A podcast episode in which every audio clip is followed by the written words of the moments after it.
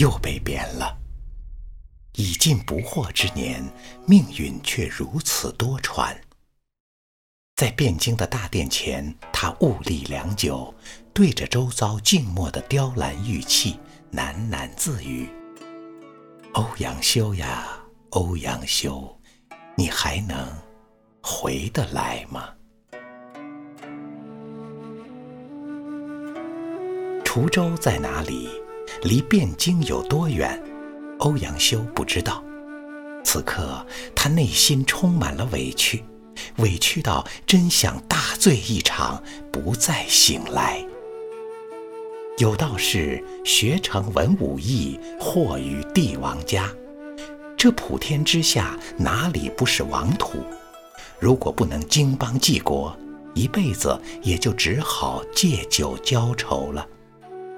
想到这里，他的眼前似乎看到了陶渊明、阮籍、刘伶、李白那些摇摇晃晃的身影。东京渐远，滁州在望。在溪边喝一口泉水，水很清冽；抬起头望一眼远山，山很秀丽。这让他有些清醒了。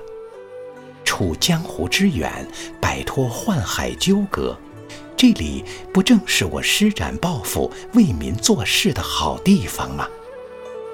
我见青山多妩媚，青山见我应如是。此时的欧阳修已渐渐从被贬的阴霾中走了出来。在滁州的两年里。欧阳太守一直奉行着宽简不扰的政策，大力发展生产，百姓安居乐业。闲暇之余，他没有忘记滁州秀美的山水，常与随从一道亲近自然，体察民情。这些举动无疑深得民心，以至于滁人爱公若父母。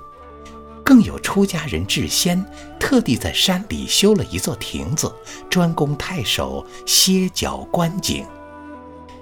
当时，欧阳修自号醉翁，便将这亭子命名为醉翁亭，也因此留下了那篇脍炙人口的《醉翁亭记》。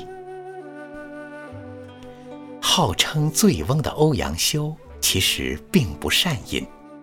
觥筹交错间，无非是借着几分醉意，让自己心中的理想社会看起来更真实一点。醉翁之意不在酒，在乎山水之间也。透过秀美的山水，让他真正感到喜悦的是百姓的快乐，是天下苍生的幸福。一方小小的亭台。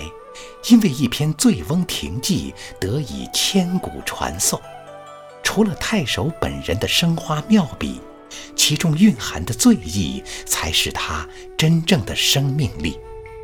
这醉意不是让人避世沉沦，而是催人醒世勃发。这醉意早已超越了眼前的荣辱、个人的休戚。它承载着强大的精神力量，穿越古今；它充溢着积极的普世情怀，历久弥香。